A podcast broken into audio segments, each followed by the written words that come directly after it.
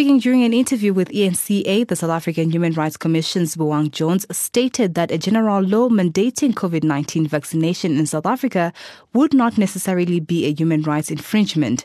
According to the SAHRC, a general law compelling South Africans to get vaccinated would be constitutionally sound under the right circumstances. However, the Commission has also called on the government to explore all options to encourage voluntary vaccination first. Quite pleased to hear that more people are opting voluntarily to get vaccinated. That's what the Commission supports and would like to urge people to do. However, the position we've taken on um, uh, compulsory vaccination comes because of the debate that is going on and has been going on for quite some time.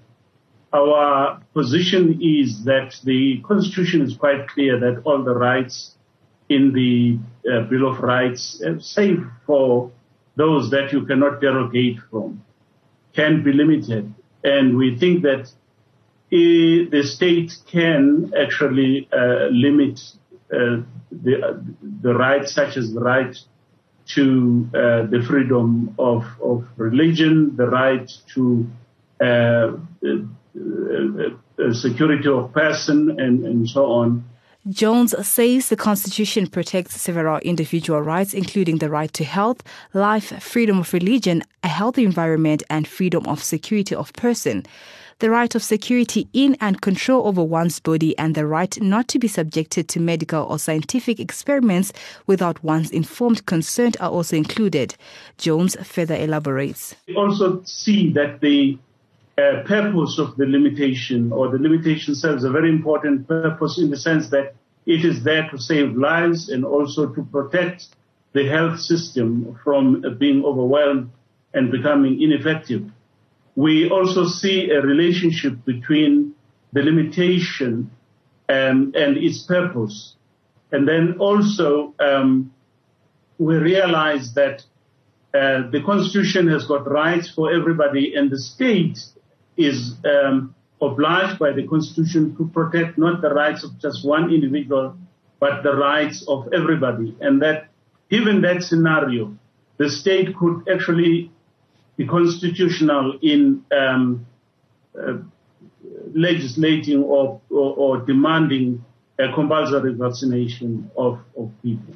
But we hope that it will not get there because there are lots of people who want to be vaccinated who have not yet been vaccinated. He further says that the Constitution does provide for the Bill of Rights to be subject to limitations, therefore, the rights of individuals, save for non derogable rights, if the state passes a law that articulates a general compulsory COVID 19 vaccine. End up in court, but uh, it's very clear that, uh, you know, no right is, is above other rights. In other words, a right of an individual cannot be said to be above the rights of other individuals to, to, to life or to health care. Um, the Constitution clearly says that everybody has a right to an environment that is not harmful to their health. Um, and so uh, those that don't want to be vaccinated but um, uh, pose the risk of infecting other people with a virus that has proved itself to be very ruthless and deadly um, we can't protect that right. I, am not sure that there's a court that would say, no, but we'll protect your right. Let the others be infected, get sick and die. It doesn't matter. There will be a balancing of your right uh, against the rights of, of other people. It's understandable if the vaccination is going to be harmful to your health and there is medical evidence to that effect that we cannot, or the state cannot force you to uh, to take the vaccination. Meanwhile, speaking to ENCA, the Commission for Gender Equality has backtracked on comments it made about vaccinations. The Commission quoted a study on the impact on pregnant women and possible negative consequences. The CGE also warned against imposing mandatory COVID 19 vaccine policies as a human rights infringement.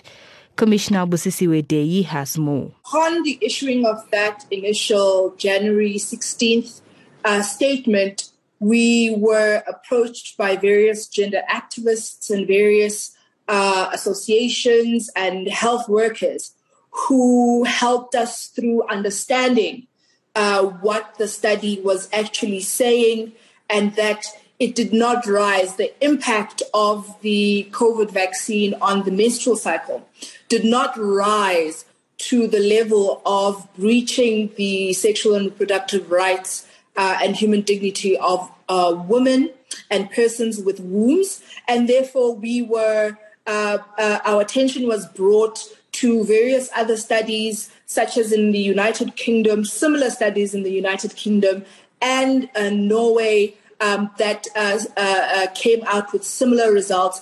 I think that the United Kingdom study was very clear that a change in menstrual, the length of uh, uh, menstrual cycle was not only temporary, but it was not the result of an impact on the functioning of the uh, the womb or any fertility um, issues, and therefore that link could not be made as clearly uh, as the statement seemed to make it. Students who spoke to VOW News during the week have expressed that they feel human rights have been violated through the implementation of the mandatory vaccine policies by institutions and workplaces. Uh, I think the vaccine policy is a human right because from 18 and above, people are allowed to have their own decisions. So if you want to get the vaccine, you can get it. If you don't want to, you don't have to. So, yeah, that's my point.